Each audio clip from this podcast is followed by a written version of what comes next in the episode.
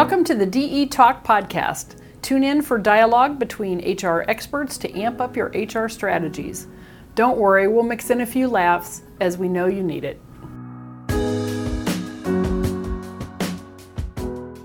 There's no denying that 2020 and 2021 have been tough, and tough in a variety of ways. But one area that's taken a major hit employee well being, including employee mental health. Everyone has mental health, much like physical health, and will experience periods of struggle and mental well being, so much so that nearly one in four Americans struggle with their own mental health.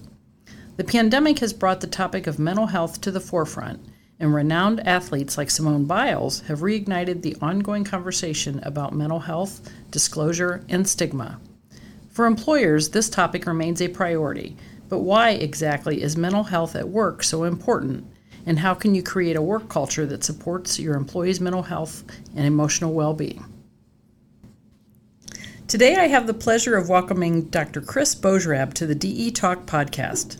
Dr. Bojrab is the president of Indiana Health Group, the largest multidisciplinary behavioral health private practice in Indiana. He is a board certified psychiatrist and a distinguished fellow of the American Psychiatric Association.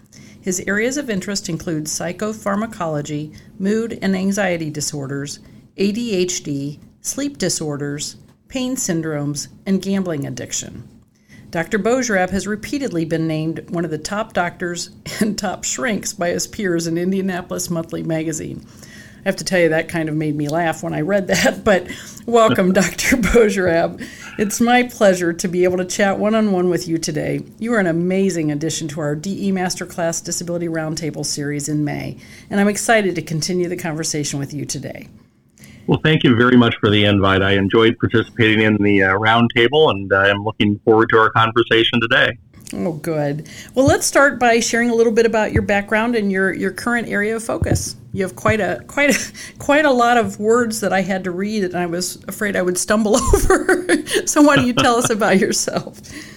sure thing. So, I, I am a psychiatrist in uh, in private practice up on the north side of Indianapolis, up in Carmel, Indiana, uh, with a group called Indiana Health Group, and I um, I, you know, I see patients across most age ranges, so I'll see kids down to six, although I'm not boarded in child psychiatry. Uh, most of my patients are adults. I do see some senior adult patients. Uh, I really uh, primarily focus in psychopharmacology, which is um, the, the use of various medications or other types of somatic treatments um, for a variety of mental health conditions. I uh, do a little bit of uh, individual counseling therapy, sometimes some couples therapy, although I'm lucky enough to work with a great team of, uh, of therapists who have uh, sometimes greater availability than I do in those areas. Uh, so a little bit of this, a little bit of that, uh, but I also enjoy doing a fair amount of consulting work with with industry, either with companies um, looking at mental health care and, and the way that systems in place are are, affecting their uh, their workers and their workplace productivity, as well as doing consulting with uh, the pharmaceutical industry. Wow. Do you have time to eat? yeah, I just I, I, don't I don't sleep a whole lot. yeah, I, I get that. Trust me. I, I had somebody walk in yesterday and say, God, you look tired. And I said, I sleep about two or three hours a night sometimes, you know, and it, it does build up sometimes. So I don't know how you do it. But um, I also understand that you're the team psychiatrist for the Indiana Pacers, and you also provide some assistance as needed to the Indianapolis Colts and the Indianapolis Indians, right? Uh, that yeah, that's correct. I, have I've been uh, doing some things with some of our local sports teams for, for quite a while. Um, although I always tell people the uh, the job with the Indiana Pacers uh, is probably not as exciting as it sounds. I, I, tell people who are old enough to understand this reference that I'm a little bit like the Maytag repairman. That uh, uh, they're they're a pretty psychologically healthy team, pretty well put together. They have a pretty good team culture. So uh, so I, I, I rarely have to be uh, getting emergency calls. Well, that that's good to know. But we're we're strong supporters of all three teams. So uh, we have season tickets for, for the teams and everything. So I'm glad to hear they're in good shape. so I, I think people are, are probably most familiar with you know the term therapy. You know, a lot of people say, "Yeah, I go to a therapist." Um, can you explain the difference though between therapists, psychologists, and psychiatrists? I, I mean, obviously, I know that you can prescribe medicine, and psychologists normally cannot. But how do you differentiate the levels of those three practices? Uh, certainly, it's a very common uh, question. I think there's a lot of confusion about uh, these terms at times. So, therapist is a is actually sort of a more general term. So, really, people holding a wide variety of, uh, of degrees can function as therapists. So, um, it, it, more in the vernacular, I think most of the time, if people are referring to a therapist or a counselor, they're typically referring to somebody who holds a master's level degree. Okay. These are typically either licensed clinical social workers, licensed uh, marriage and family therapists, uh, licensed mental health um, counselors.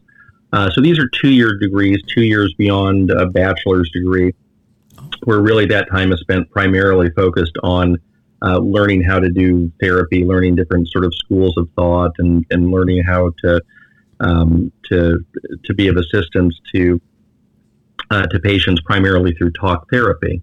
Okay. Psychologists are a um, are a doctoral degree, so these are uh, folks who hold either a PhD or a PsyD, um, PSY period D degree, and this is a four year degree beyond a bachelor's degree. Uh, and psychologists also function largely as therapists. They do, you know, more sort of individual, family, couples, group um, therapy or counseling. They're also frequently trained in more formal assessments, so psychological testing, which oftentimes looks at personality structure, um, uh, uh, other aspects of a person's um, sort of psychological makeup that may help us better understand the way that they experience certain stressors or respond to stressors. Uh, also involved in doing neuropsychological testing, which is a type of testing that's a that's a little more detailed and focuses more on looking at brain function, looking at cognition, concentration, focus, memory. Um, and then finally, psychiatrists are medical doctors. So, in, as a psychiatrist after college, I did uh, four years of medical school, just like your internist or your surgeon or your OBGYN or your pediatrician would. And then after graduating from medical school with an MD or a DO degree, um, uh, people that are pursuing psychiatry then go on to do an additional four year residency specializing wow. in psychiatry, where we learn more sort of detailed information about the brain. We spend some time doing neurology. Um, there's a little bit of cross training between neurology and psychiatry. Um, and in addition to doing to being trained to do therapy, uh, we're also trained in the more sort of medically based treatment. So as you mentioned, um, pr- prescribing medicines or the use of other types of treatments um, uh, to to to be able to provide those types of services to patients as well. Wow, you know, I, I do remember you telling me that you had four years beyond medical school in our roundtable, and I had actually forgotten that. But yeah, I, I, went to school and I was originally going to go into clinical psychology, and, and the stats just stopped me dead in my tracks as an undergrad. So I was like, I don't think I'm going to do psychology. So I ended up going a different route. But um, yeah, so sometimes when I'm working with uh, younger patients and they ask me how long I had to go, go to school, I tell them I had to go to the 24th grade. that's good. That's good. Yeah, that's a long, long time. So no wonder you have those special uh, abilities that you can prescribe medicine and things like that because you've obviously earned that right. oh gosh. So the term mental health, and you and I have mentioned this before um, when we were talking about the the roundtable. The term mental health has become just a huge topic of discussion during this pandemic, and you know it continues to to be present in virtually every conversation that direct employers has and any other employer has across the nation. Uh, let's just kind of set a baseline for our listeners. What is mental health exactly? How do you define that? You know, it's a, it, again, it's sort of a broad term, but I would I would think about mental health in much the same way that we think about physical health. So, what do we consider physical health to be? Well, that's essentially you know, ma- maintaining your, your body in, in such a way that you're able to do all of the things that you need it to do uh, in all of the different areas of your life. So I think there's a good parallel there with mental health. So I would um, define mental health loosely as having uh, sort of the the the men- being able to maintain a mental state or a cognitive state that you are able to uh, function adequately in all the different areas of your life in terms of how you're interacting with family, friends, um, your your workplace setting, uh, your social setting, your um, uh, the the the things you enjoy to do in your free time, do you have sort of the the the mental, the psychological wherewithal to be able to um, do these things that most of us um, do to get through the day, and most of us do as part of day to day life. Um, and not only sort of are you able to do it, but are you able to thrive? Are you able to grow? Are you able to continue to learn, to continue to enjoy things? Um, so it's it's really about that balance, about uh, about maintaining your your psychological well being in such a way that you're able to to handle the the bumps in the road that life invariably throws our way. So, interestingly enough, um, what is mental health for one person isn't the same maybe for another person because they would have I, am and I'm talking more about in the employment setting because different responsibilities so probably different levels of, of what would be considered mental health would would vary from individual to individual then as well correct Absolutely, M- much in the way that physical health does. So you, you, you know certainly there there are some among us that are like elite athletes and and maintain their, themselves in just outstanding physical shape compared to others. Um, so I don't know that you might call some you know the average person unhealthy, but certainly they they enjoy a different level of health than somebody who spends a good deal of their time and energy um, pursuing those things that increase their physical health. And I think you can see the same kind of variability in mental health. So um, you could probably put it like everything else in the world on a bell curve, and you see some people that maybe have higher baseline levels of mental health who tend to be a little more stress hardy, a little bit um, more likely to to roll with the punches, uh, as it were, and then other people who may you know not enjoy as much buffer there. They may they may have a little less reserve and and when when things happen that are uh, you know and when stressful things happen to them in the environment they may be a little less well equipped to roll with those punches and maybe a little bit more vulnerable at having those life events wind up creating some sort of you know clinically relevant mood or anxiety problems actually i think that's probably one of the best explanations i've heard i really i think that that explanation, Chris, went a long way. I really do think um, that was that was very important for me to hear, and probably for the listeners to hear as well. Um, I think one of the the positive attributes of the pandemic, if there if there can be, um, but I, I think it's been the shift to bringing mental health conversations to the table. I know when we have our monthly staff meetings. I always try to end each meeting with, please, if if this is a difficult time for you, we have an employee assistance plan. Please, you know, get the assistance you need. It's free. Blah blah blah. Um, because I do know that this pandemic is is difficult on everyone. Um, in your opinion, what do you think is contributing to employees taking a more proactive approach to their mental health? You know, I think there are a number of things that are contributing to employees taking a more proactive approach in their mental health. I I think part of it has just been the sort of unprecedented levels of sustained stress that all of us have been under um, at the same time and from the same source throughout the pandemic. You know, every everybody has stressors in their life. It's it's hard to talk to anybody, and if you really drill down to it, to, to not find something in their life that's causing some degree of of stress.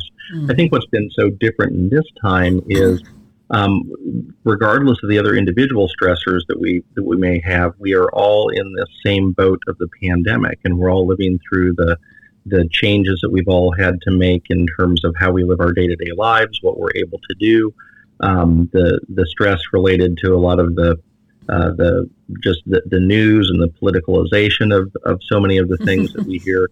So I think it's it's a different type of stress than most of us have had to deal with in a very long time. You know, it's um, it, it's one thing when I've got my stress, you've got your stress, and you know we all you know go through these cycles of up and down. Um, uh, but there are the periods of recovery where things are a little bit easier. Now, on top of that, that's always existed, we've layered this rather unrelenting, you know, mm-hmm. past year and a half to two years of constant stress that you, it's almost inescapable, um, regardless of the degree to which it's affected us personally, just from everything that we hear and read and see about it. Uh, so I think that's been one of the things that has has brought this more to the forefront. I also think as as well that as time goes by, people just become more and more sophisticated um, about mental health. I think although we, we still have um, a fair amount of stigma that can interfere with people seeking treatment. I think that certainly is getting better. I think it's better now than it was 10 years ago, and it's not as good now as it will be 10 years from now. Yeah, I, you know, I, I think you're exactly right. I've I've been paying attention to conversations in my um, organization where when last year parents had to you know work from home and their kids had to learn from home and just you know the internet outages and and you know everybody trying to be on zoom at the same time in one household and you know i mean i, I thought at that point thank goodness my kids are grown but then i have grandchildren that my older daughter had to deal with too you know, but now it's kind of like, yeah, well, we had a choice of sending our kids back to school or staying home, so we chose to to keep them at home, and it's like it's no big deal now, you know, because they've already been through it, dealt with that stress, and okay, we know how to move forward. So, you know, I guess, like I said, one one positive in in the pandemic has probably been trying to figure out how to best handle those types of stressors. But on the flip side, what do you think about employers taking note and adjusting their policies and, and practices to you know accommodate those employees and, and you know create workplaces that support their employees you know health and, and well-being? Have you noticed that? Yeah uh, and, and honestly I, I think in general that you know across the country most businesses really ought to give themselves a, a pat on the back for the way that they've uh, responded to these changes. Just like you know, I would say echo the same thing for for school systems around the country. Um, we we were not prepared for this. Um, we were, um, you know, we we very suddenly found ourselves in a situation where, um, you know, we we had to change our our workflows so dramatically and so quickly. Uh, and thankfully, this occurred at a time where the, the technology even if we didn't all individually have it, at least the technology existed to allow us to pivot pretty quickly. Um, so, you know, although there were, you know, there are you know, individual, you know, examples that you can point to where this did not go well or was not implemented in a smooth fashion, I, I really sort of think that that's the minority. I think for the most part, we did pretty darn well in our ability to to flex and to adjust. Um, and, and, at the very start of this, I actually sort of had more concerns that, um, you know, were employers going to be so concerned about the impact on on productivity that there was there was going to be more resistance to this idea of telework. Uh, and I'm really pleased to, to see that that's really been the exception rather than the rule. And I think it's paid off well for them. I think most employers have been um, pretty surprised at how well they've been able to continue uh, operations despite having to do so in such a dramatically different way than they were before. well, you made me smile when you were talking about that. Uh, you know, we had been kind of toying with remote work, um, you know, or, or working from home, I should call it, um, couple years before this even started and we had said well one day a week you can work from home. Well then maybe a couple days a week. And then boom we made the decision and the next day we all worked from home. Thank goodness we all had laptops and, and that sort of thing. But you know, I have openly admitted that that the entire association has proven me wrong. You know that you can be very productive and work from home, and then I was like, oh geez, well now how do I ever get people to come back to the office? You know, but it, it is a challenge. But I think everybody appreciated the opportunity to be able to still have a job and work from home and not not lose their job. So yeah, it's been a it's been a learning opportunity I think for for both the employers and the employees. So um, that's just kind of a personal situation with our organization. But um, what would you consider to be the biggest mental health issue in the workplace? Stress immediately comes to mind. I know you had mentioned stress. Um, can you explain the stress cycle? Sure. You know, stress again is another, is another one of these, you know, somewhat nebulous terms meaning different things to different people. But um, you know, sometimes I think of stress as being synonymous with anxiety, but I think it can encompass more than that. I, I, I think of stress as being basically anything that's a change to, to our routine expectation of how things are supposed to, to go.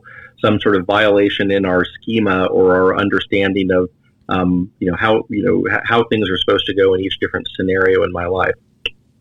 so when when a person you know encounters something stressful, there this operates at different levels. There there certainly are the psychological impacts of stress where it raises our level of anxiety. It makes us feel more at risk. Uh, it's you know one of the best ang- one of the best descriptions of anxiety I ever heard from a patient was, I can't tell whether I'm not whether or not I'm safe. I can't tell whether or not I'm okay or things are going to be okay. And I always I always remember that. I think that's a, a nice description of stress when it's just hey this this is not how things are supposed to go based on what I've done repetitively in this situation up until now. Um, so I, I, think from a psychological standpoint, it's it's disquieting, right? It, it takes us out of our routine. Um, it, it doesn't allow us to put some things on autopilot that we're normally able to put on autopilot with our expectation about what we're supposed to be doing or how we're supposed to be responding or how we're supposed to be functioning. Um, physiologically or, or medically or neurologically, um, it, stress causes a lot of changes, a lot of physiologic changes mm-hmm. in the brain that have really incredibly far-reaching effects uh, that impact our health. You know, sometimes I think people think of uh, of stress as being this nebulous, touchy-feely thing that, well, that you know, people are just feeling a little owie. They're just out of sorts. They just, you know, they're just they they just need to somehow pull it together and and just move past it. Um, but but but that's not the way that we are built. You know, it, it, people actually have definitive physiologic responses to stress um, in the in the presence of some sort of stressful stimuli. There are changes at very basic structures in the brain that change the way that your body controls the release of cortisol, which is our most important stress hormone. And when this is released for too long at too high of levels, it begins to have these trickle down effects on other brain chemical systems that actually escape the brain and have an impact on other parts of the body. So, with hmm. sustained stress, you see these secondary chemical changes in the body that make us um, less able to regulate our blood sugar. It makes us more susceptible to diabetes. It, it makes it less likely that we will be able to regulate our heart rate. It makes our heart rates more variable, puts us at higher risk for heart attacks or strokes. Um, it uh, it changes the way that our immune system functions, and it can uh, and it can turn these parts of our immune system that are usually there doing a good job, you know, warding off infections or surveilling our body for growing cancer cells, and it can change the way that system works. And, and stress can make us more vulnerable physiologically to certain infectious diseases, to certain forms of cancer. So there, there, there really is a lot going on under the hood, as it were, when people feel stress. So it's not just a um, esoteric um, sort of um, all, all, all, in your head phenomena, um, the way that I think some of us, you know, grew up thinking about stress. That that is interesting. When you were talking about it, I mean, I'm a type one diabetic, and and I know very well that a lot of stress will cause my blood sugar to rise.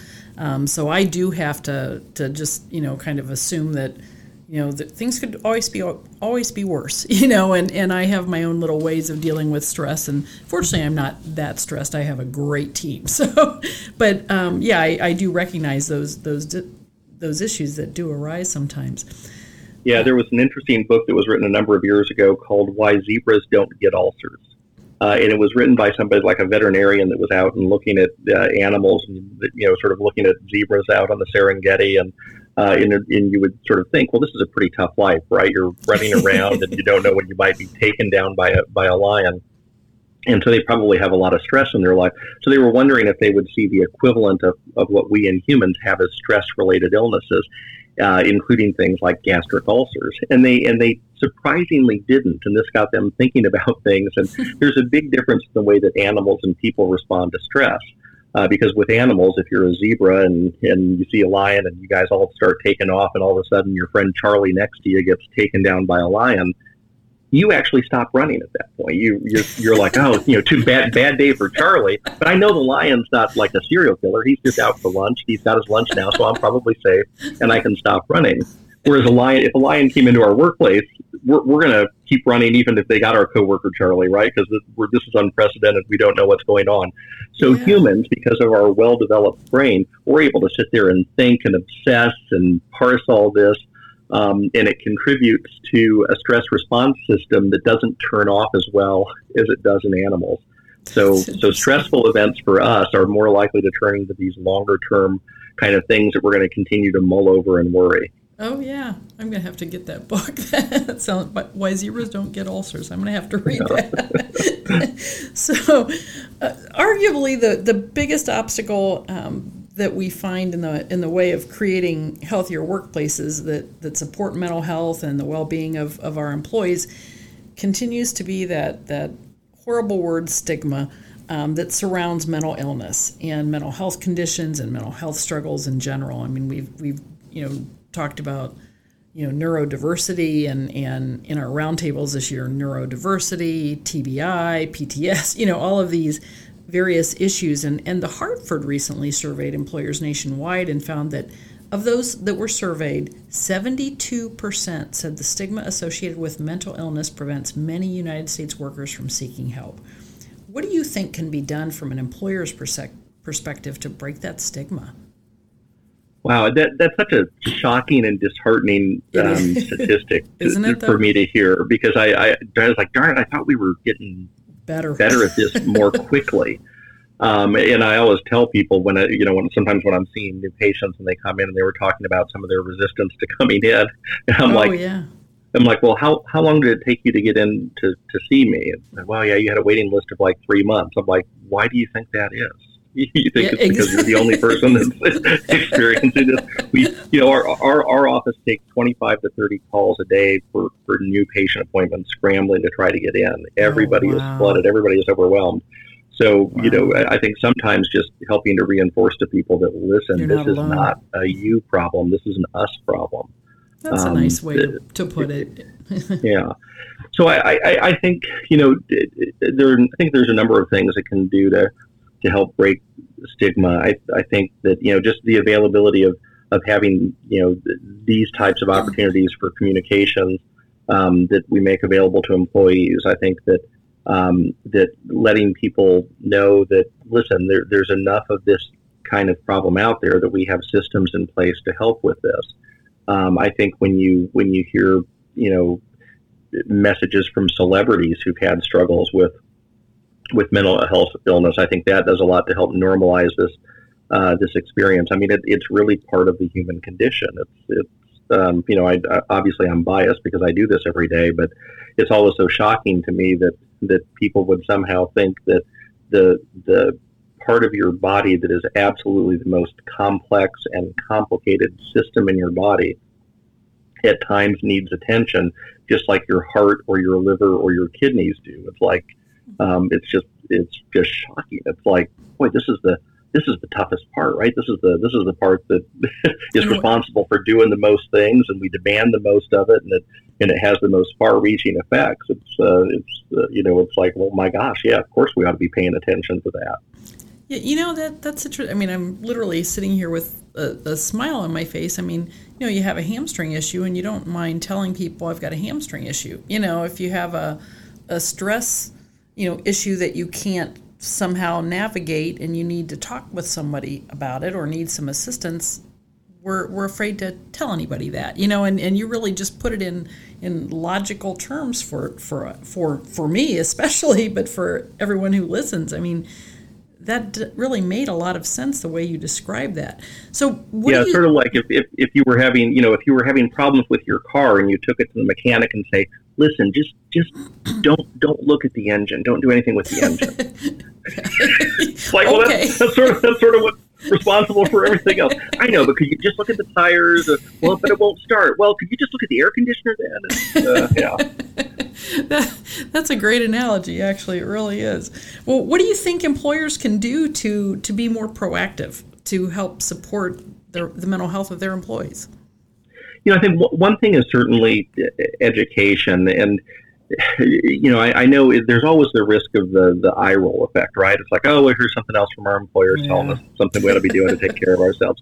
But but I think that you've got to have that base, you know, sort of background messaging out there, because what what something gets and tosses in the trash or or files in their in their trash folder in their email one day um, uh, you know, a week later, they, you know, something might happen in their life, and they're like, "Now, where is that again? Where did I put that? Oh my gosh, where did I?" I um, so I think, yeah, right. So, so even even if it feels like we're beating our heads against the wall at times, I think it's good to have that baseline level of messaging. That listen, these are these are real conditions. There's help that's available.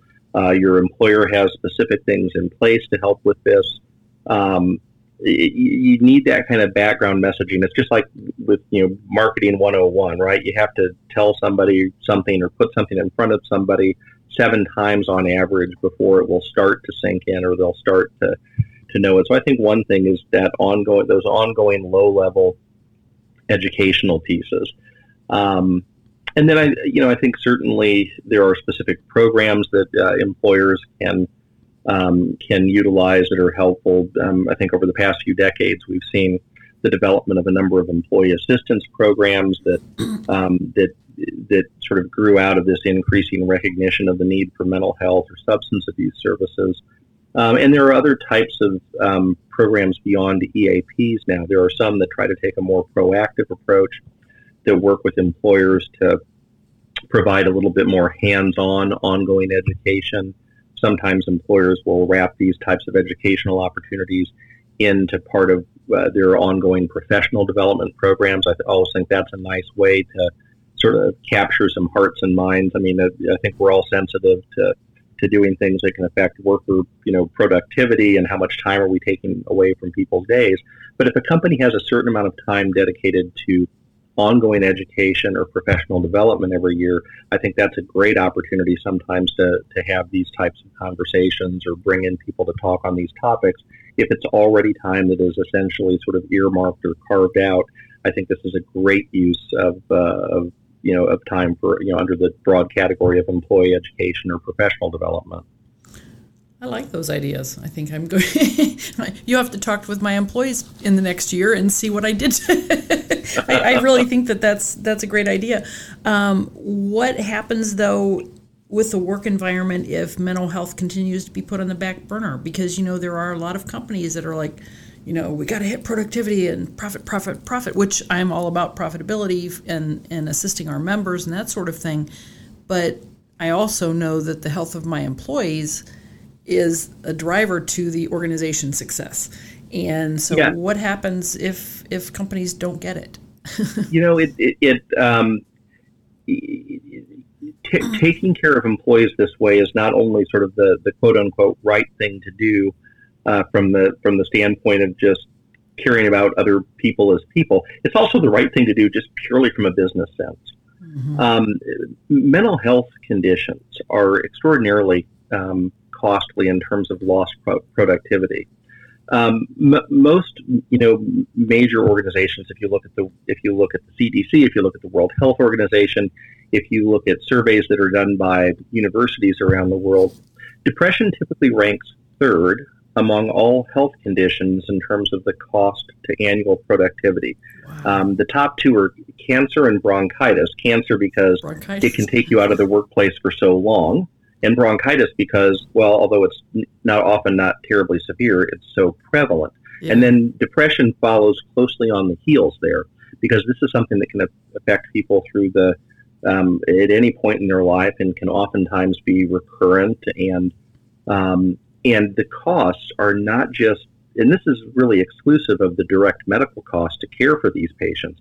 This is purely just productivity issue and mm. it's and and actually and, and oftentimes we think about the impact of lost work days or absenteeism and that is the tip of the iceberg um, presenteeism the reduction in work productivity that people have as a result of how they're feeling even though they're they're physically located at work that day is estimated to be 10 times higher than the cost of absenteeism. One recent wow. report I saw from a few years ago said that the estimated cost in the U.S. of absenteeism because of because of depression is about 150 billion dollars a year. Oh my gosh! But the but the cost of productivity due to presenteeism, the reduction in productivity of people who are physically at work but not working up to their capacity, is 1,500 billion as opposed to 150 billion. So wow. it's it, it, it's in employers' best interest because you're you're you know you're you're going to be, you know, it, it's like if you had a um, delivery service and you were never doing any maintenance on your vehicles. Um, you know, it, it's so not only is it the right thing to do in terms of taking care of one another, it's it's the right business decision to make. Your wow. your your your employees are, are much better uh, are, are are better tools for your industry if uh, if they're maintained and if they're working well. Wow, I boy, I'm I'm learning something every time you open your mouth, Chris. um, let me ask you: Is depression one of the bigger issues you're seeing as a result of the pandemic? Yeah, I would I would say you know depression, anxiety, sleep you know sleep disorders.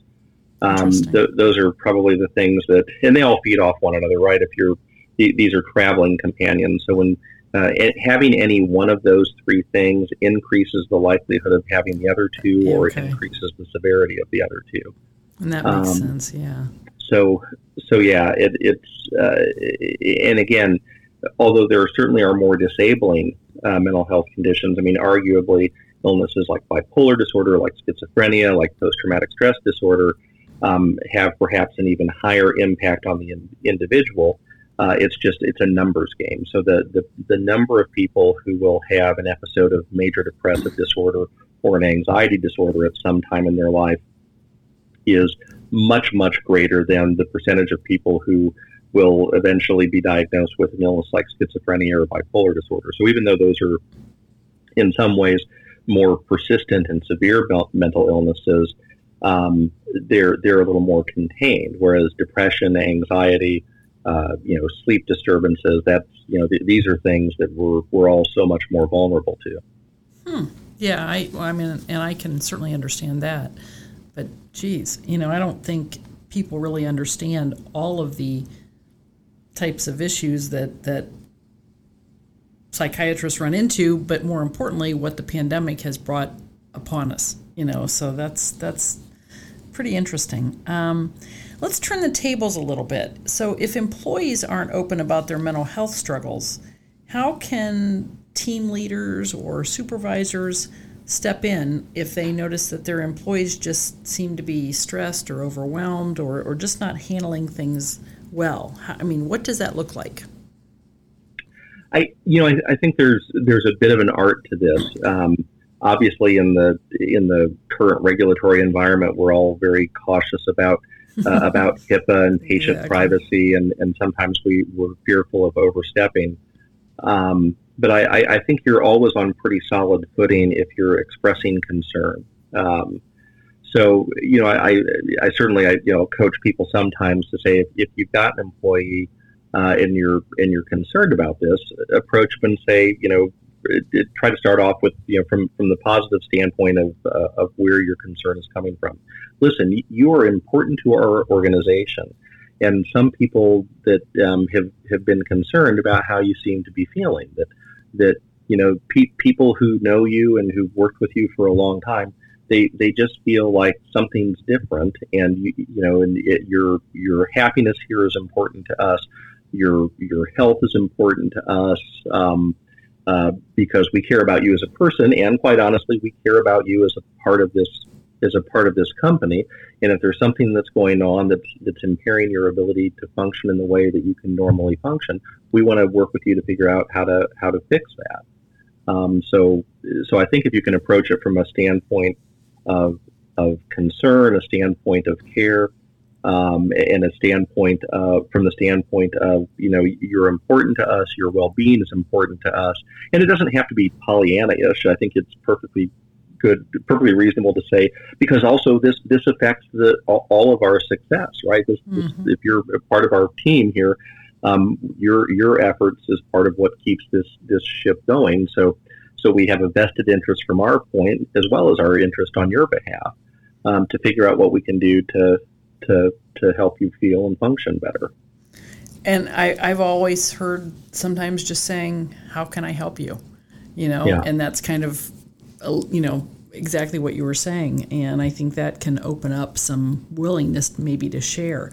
Um, any examples on what an employer can can do to um, encourage their employees to take that time and space that they need for their own mental health? I, have heard of a couple of companies, and I'm I don't know if if you can answer it, and then I'll tell you what I've heard other companies are doing. Yeah, I think I think this is a is a tough thing, and I and I think this is probably one of the the weak points of the of the system in terms of okay, once once you've identified somebody who may you know be in distress or who may need something, um, how how do you make effective use of whatever resources you have to bring to bear um, to help? Because where I see this uh, on the treatment side, um, or as a physician, I, I got to tell you, one of my least favorite things is when I get a request for disability paperwork or or the time off work paperwork. Not not because I don't like well no partially because I don't like filling out paperwork, um, but but but mainly because I, I feel like there's a huge disconnect in in what's being asked on those forms sometimes and what what I know about the patient as somebody who may see them for these small snippets of time every once in a while and how are people most effectively using that time off so one you know one of my concerns is I, I sometimes see people saying well you know how much time or how much time should I take off or how much time am I uh, you know, are, are you going to give me off? And I'm, and I'm, and I, I struggle. I'm always at a loss with that. It's like, well, I, I don't know. It could be so different for each person. But the important thing is what you're doing with that time. I'm, I'm always sort of concerned when I, when I, you know, companies are saying, well, how long should they have off and how many appointments are they going to have then? It's like, well, my, my belief is if, if there are things that are going on that, that require you to be off work, that then during that time off, you should be doing more than just coming to see me in the office for 15 minutes once a month or once every few months, uh, and probably more than maybe you know seeing your therapist every once a you know once a week or once every few weeks. That it would make sense for me to, to say that's precious time that we've got time away from work. How can we be maximizing the efficiency of that towards really getting people back up and running? So almost some sort of expectation that listen, if, if things are bad enough that you're off work, we want to work really intensively this time because sometimes just being away from the stressor for a bit doesn't change things much, especially if you're going to go back to a very similar situation. So I, I would I would love for there to be a way to, to try to increase um, the type of services that are provided to people during the time that they're off work with some, you know, some life coaching, some things to build up their stress hardiness for identifying how you know what is going on at work that's particularly stressful and seeing if there are things that can be done in terms of accommodations. I, I, it just feels like we're, we're wasting some precious time away from work and, and not doing as much as we could be, and we're just giving people sort of a little bit of a respite before throwing them back to, on the front line. That is really interesting because um, what I was um, referencing when I started the question was what we're seeing in the news now. I think it was Nike that gave a week off to their employees, and there's a an organization here in Indianapolis that gave a day off. But basically, what you're saying, I mean, yeah, it's nice to you know have that time off, but for the people who aren't, I guess, experiencing the stress issues, it's an extra vacation if they have the whole week off. But somebody who's really having some difficulty it might not be providing exactly what they need, right? Yeah, exactly. I just, I, just, know, that's one of my biggest struggles with this is, um, I'm, again, maybe, maybe I'm a bad psychiatrist because I, no, I, I, I always try that. to, I, you know, I try to, but I try to take the employer's um, perspective into account because I'm, you know, I'm a business owner myself. Um, mm-hmm. Um, and I think we, you know, I, I think we, we pay an awful lot of attention to culture. Um, and with the size of the organization as we are, it, it works for us um, to, to, to be very flexible. So we're in terms of time off and things, we, we, we don't have really hard bound boundaries or strict guidelines, but it's also a, a size of a company where this it's a, it's tribal enough that there's an expectation there that people sort of feel like man, I'm going to work really hard when I'm here because these people really care about me, and they they really. It's like, wow, I had more days off last year than maybe I really should have for my contract because my kid was sick so frequently, and they never said anything about that. There wasn't mm-hmm. a problem, so that motivates me to. On the flip side, to, to do my best job for the organization that was doing good by me. Now that's harder to translate into sequentially bigger and bigger companies. but but I but I think there there is this need to to try to you know show show employees that you care about them, and hopefully the expectation is is that they they care about the company for whom they work. Um, but but in managing those those you know those absences and managing that time off, I I I, I think there are opportunities to really make much better use uh, of that time efficiently so that you're going to maximize the chances that when people come back to work, they're not going to be participating in that tenfold increased loss of productivity due to mm-hmm. presenteeism. Well, I'm back now, but I'm still feeling badly enough that my work productivity really is so poor that I'm that I'm still you know I'm still struggling. Yeah. You know, I, I wholeheartedly agree with you though. Um, you know, if you show your employees that you care and you give them that extra, you know, piece of time that they need or whatever, they're going to reward you as well by doing that extra work that you need sometimes. You know, I, I, I, had a boss like that, and I mean, all she had to do was say jump, and I would say how high, you know, because she always appreciated and, and you know, it, it really does make a huge difference to any employee, I think, at any level as well. Um, yeah, I, I think at the start of this, you know, I was talking to some some business owners and I think there was so much fear about are people going to take advantage of working from home? I think that was an overriding mm-hmm. fear. And I said, I said, we're going to have this conversation again six months down the road, and I bet you that that will not be your chief complaint. I'm like, I bet you at that point your chief struggle is not going to be how do I make sure that com- that my employees aren't taking advantage.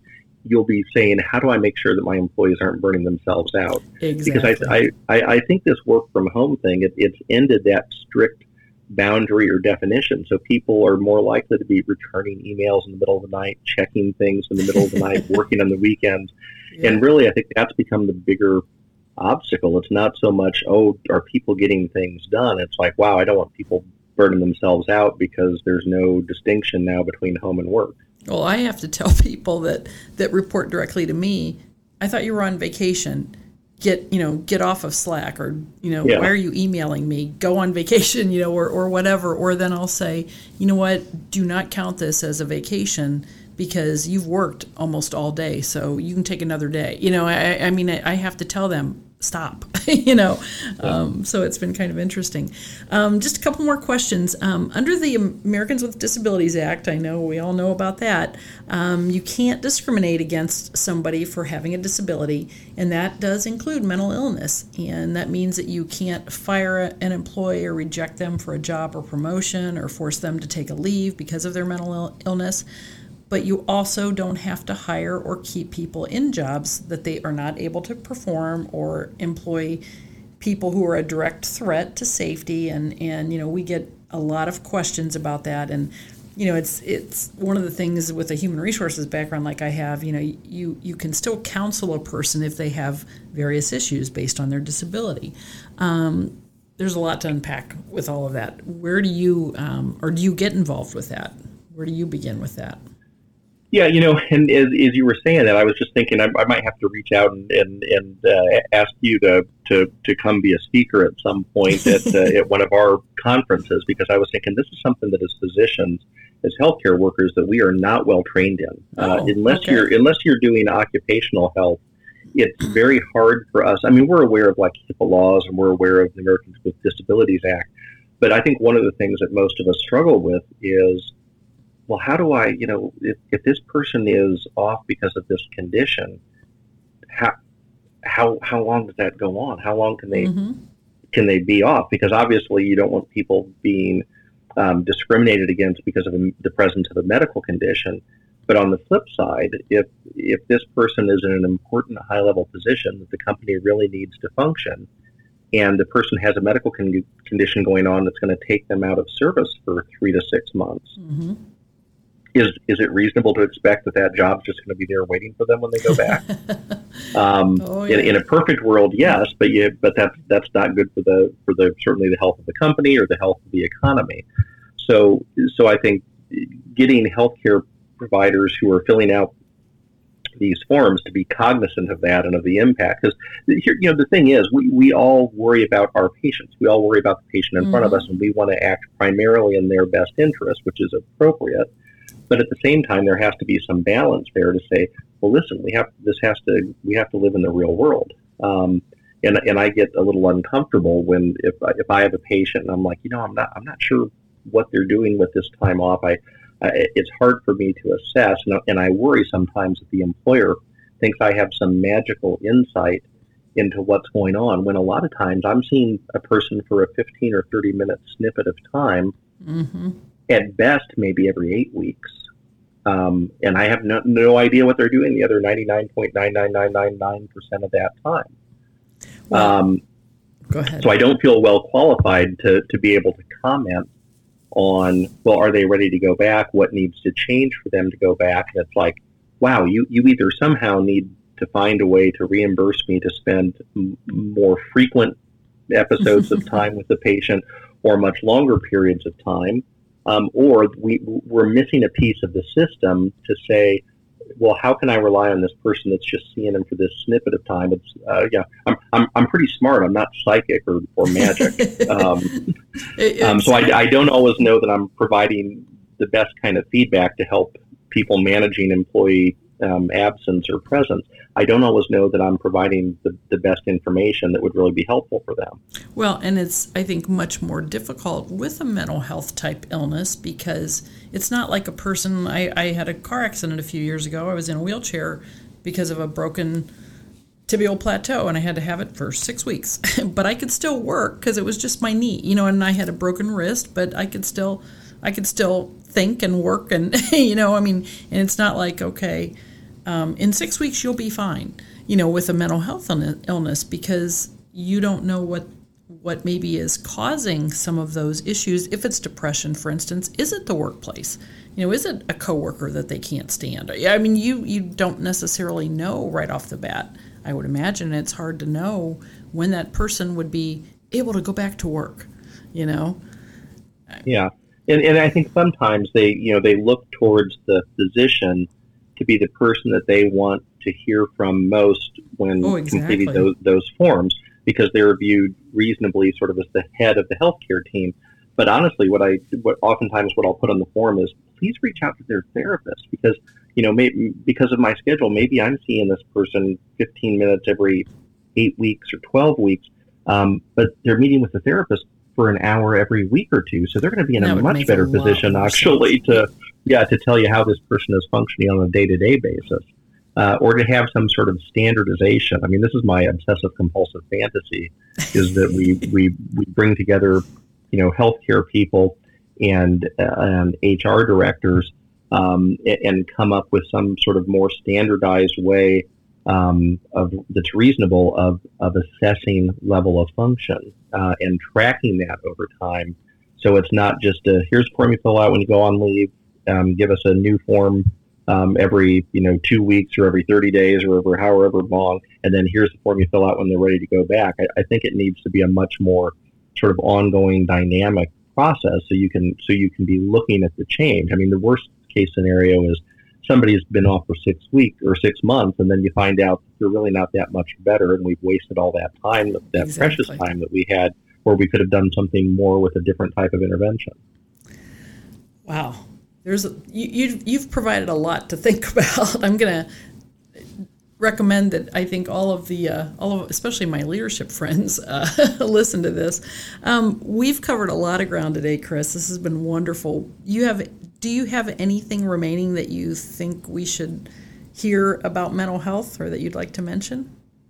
You know, again, just that I, I really have been pleasantly surprised with the the sensitivity and the the awareness that most employers have had about this. Honestly, I, I think if you would have you were to ask most of us, most of us would not have thought so charitably about um, about how employers view this. I and this was my experience on the roundtable too. It was like this is really refreshing. I mean, I, here I thought I was going to have to be the one like pulling people begrudgingly into, oh yeah, we got to you know listen to the shrink a little bit and pay attention to these damn mind things, uh, and, and, really far from it. It's like, oh my gosh, it's like they're they're it's like I I, if I feel like you know hell the employers are, are are being more mindful of this than some of our colleagues are. So um, so, so I, I, do think that's I, yeah I think that's I think that's great. I, uh, you know, the, oh, I, one of those shocking areas of kindness that we're that we're lacking right now. You know what? I, I think truly that that's kind of what makes us a little bit different, our organization and and our you know we're a membership organization, and I think people,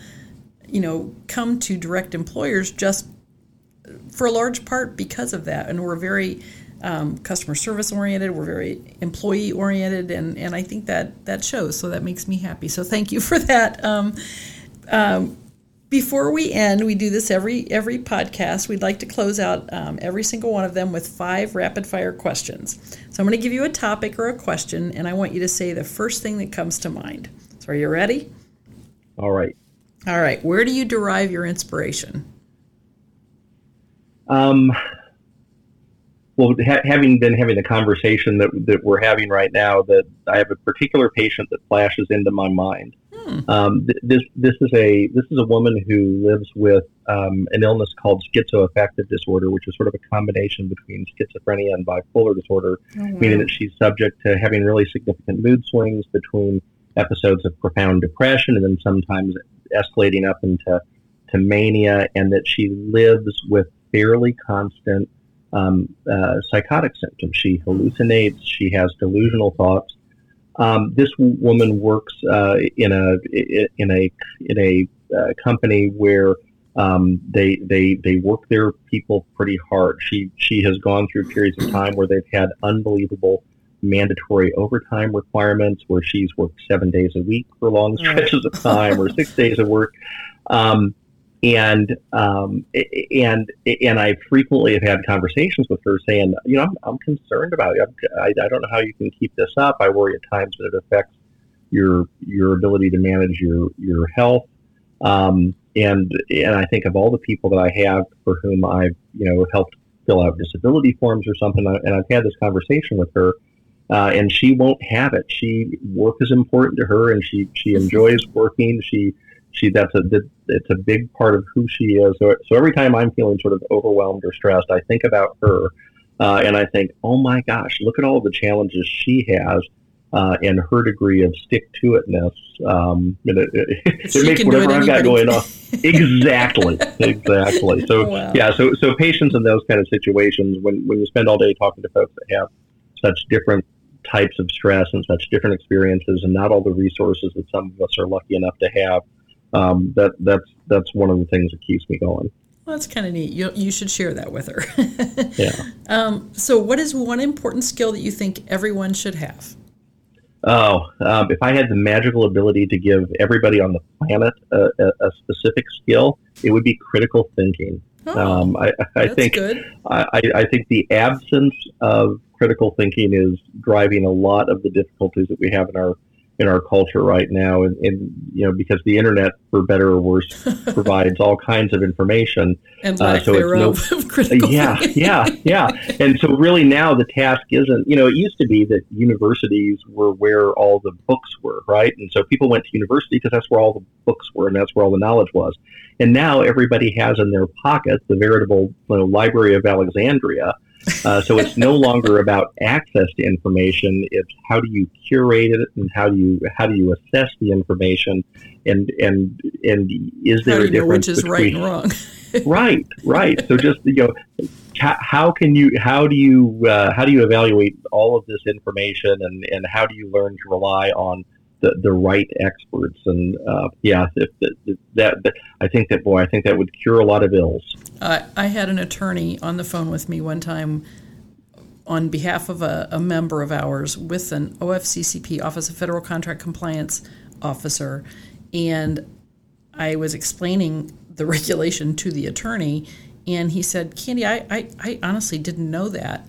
And he said, and my, my daughter's an attorney as well. And I said, Well, she said that a lot of times attorneys will just Google something. And he goes, Oh, yeah. He said, I do. He said, I was like, you know, that face palm emoji. That was, yeah, I was like, yeah, Oh my yeah. gosh, how do you do that? And he said, Yeah, or I rely on my paralegal. I thought, Oh, geez, you know. yeah. So yeah, I, I, I, like that critical thinking. That that's brilliant. Um, okay, so for for Dr. Bojrab, um, vacation or staycation? Oh, va- vacation. At this point in history, vacation. I mean, I think I think we've I think all we've had at best is staycation the past uh, couple of years. Exactly. So, and staycation, so, all I do yeah. is keep working, but at home. Yeah. Yeah. oh gosh. Okay. Coffee or tea? Mm, you know, I'm, I'm I, I, don't have like a Ted Lasso opposition to tea, uh, but I, I still I still got to come down on the side of coffee and strong coffee. Not, okay. Nothing worse than weak coffee. I agree. I agree. I agree. All right, no, this is this could make it or break it for you. Being an Indiana native, IU or Purdue? Oh, see, now you're just trying to get me in trouble. So, so, so, so I'm a Wabash grad, so that would be my write-in that would be my write-in vote. But my, my wife went to IU, yes. and and most of my family members have. But my daughter is currently a Purdue oh, student. Oh, jeez. Uh, and, and, I will say, both myself and my wife have been really impressed with a lot of the things that have um, uh, been done at Purdue over the past several years. But but in my heart of hearts, I think I still would have to, if I had to pick one, I'd still have to say IU. Well, you know what, and I'll give you that. It's funny you should mention Wabash because um, I think most of several people on Jordan's team here are Wabash Wabash grads. Three of them are Wabash grads. I'm sitting here talking with you in an IU quarter zip right now, and and we have we have about 85 employees, and we are literally split almost 50-50 on IU and Purdue. So so that was good. So all right, well, thanks a lot, Chris, um, and and really thank you for joining us so much. Uh, we really appreciate it. Um, sharing your knowledge and your insight on on the topic of mental health has been important to all of us. Um, with so many unexpected challenges thrown at employers over the last year and a half, this is certainly something that, that requires a lot of special attention and, and careful consideration in, in, businesses, both large and small. And if our listeners would like to connect with you, what's the best way to get in touch with you? Uh, probably the best way is uh, through through our practice, Indiana Health Group. You can just Google that, or it's IndianaHealthGroup.com. Or I also do have a website that's just my my name with uh, MD at the end. So Chris uh, chrisbojrabmd.com, uh, and uh, every, everything's there linked together, sort of uh, to to reach me or to get to get to me through there or the practice. Well, I'm going to spell your last name because the reason why I was hoping the first time I met you that I could call you Chris was because I wasn't sure I'd remember how to say Bojrab, but it's but it's B O J R A B. And honestly, Chris, this has been wonderful. I've really enjoyed our conversation today. And again, you've added a great deal of value to our work here at Direct Employers. So thank you so very much. Well, thank you. I really appreciated the conversation and uh, hope we can continue it in some way. I do too. I do too. Thanks again.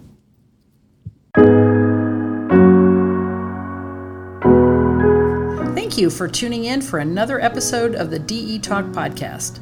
Stay connected with direct employers on Facebook, Twitter, and LinkedIn, and subscribe to our emails by visiting directemployers.org/slash subscribe to receive notifications of new episodes each month.